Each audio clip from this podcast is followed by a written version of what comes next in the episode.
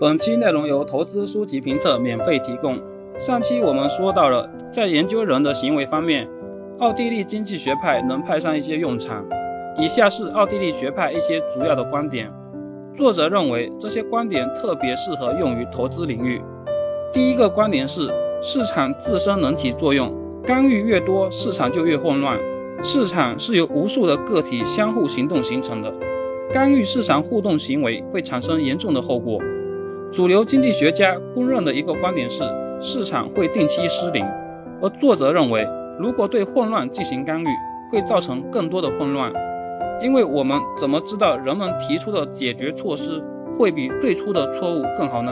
作者举了巴西的例子，为什么巴西发展潜力如此巨大，却被通胀和高利率击垮呢？直到去了巴西，他才明白，巴西的问题根源在于。巴西经济受到人为过度干预，公司要求享受关税保护，工人也要求被保护。然而，这是他们自己生产力所不允许的。第二个观点是，市场永远不会均衡，因为总有企业家试图提供价格更有吸引力、质量也更好的产品。企业要想长期维持超额利润非常难，也很少有公司能持续的保持竞争力。所以，几乎所有的行业。最终都会回归到合理的资本回报率水平，比如在百分之五到百分之十之间。这点我们倒是可以反过来用。很多投资者都想在朝阳的行业里淘金，可是这个行业的快速增长能维持到什么时候，其实是不容易判断的。如果我们发现一个行业的利润率出现了负数，这可能是个不错的投资机会，因为亏损不可持续。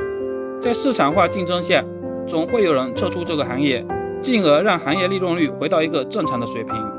第三个观点是，经济增长从根本上是基于劳动分工带来的生产率提高，且由储蓄提供资本。这个结论可以用来分析一个国家经济增长的类型。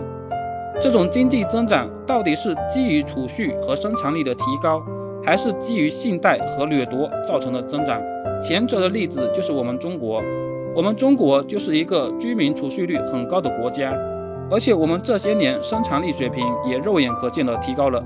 后者的例子就是西班牙，西班牙二十一世纪头一个十年的增长靠的就是巨额的债务。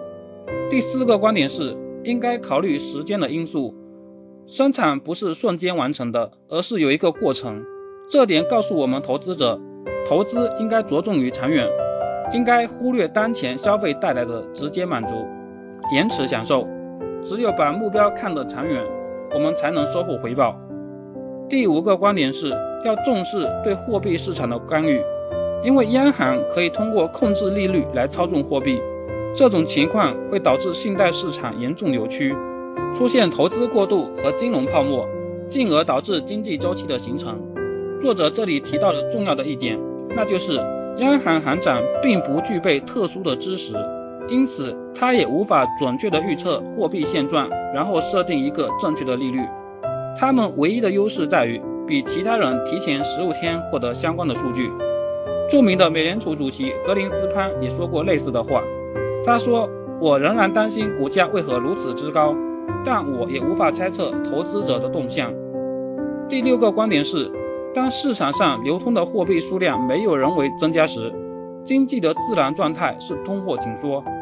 这点的解释理由是，生产力的提高可以生产出更多的商品，商品多了，而流通货币不增加，物价自然会下跌。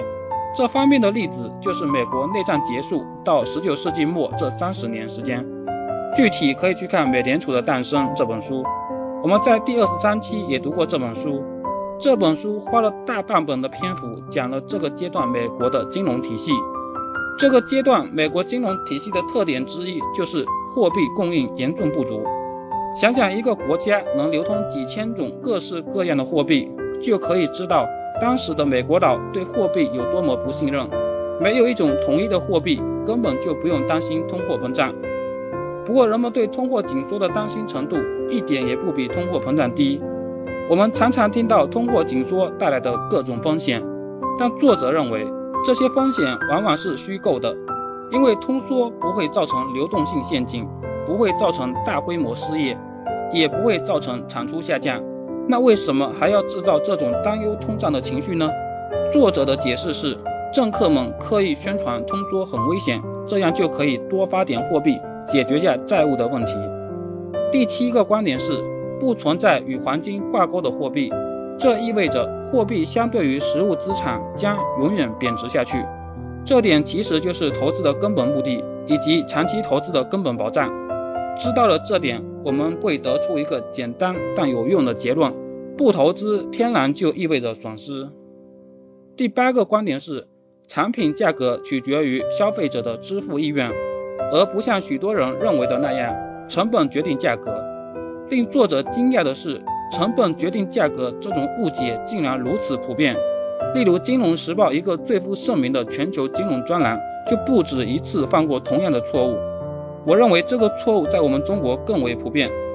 第九个观点是，生产成本是主观的，因此不要认为成本是恒定的，这是大宗商品公司和周期性公司经常犯的错误。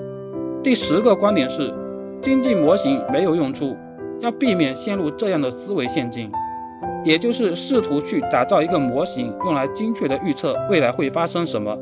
对经济预测尤其如此。因为预测经济不单单是概率的问题，而是它根本就不可能被预测出来。千万不要陷入过度复杂的模型中无法自拔。投资也是这样，千万不要陷入过度复杂的计算。用格雷厄姆的话来说，就是任何时候，一旦微积分和高等数学被用于投资，你就要警惕。以上就是奥地利学派对投资有用的一些观点。每周一本投资书籍，带你树立正确的投资理念。美好投资从阅读开始。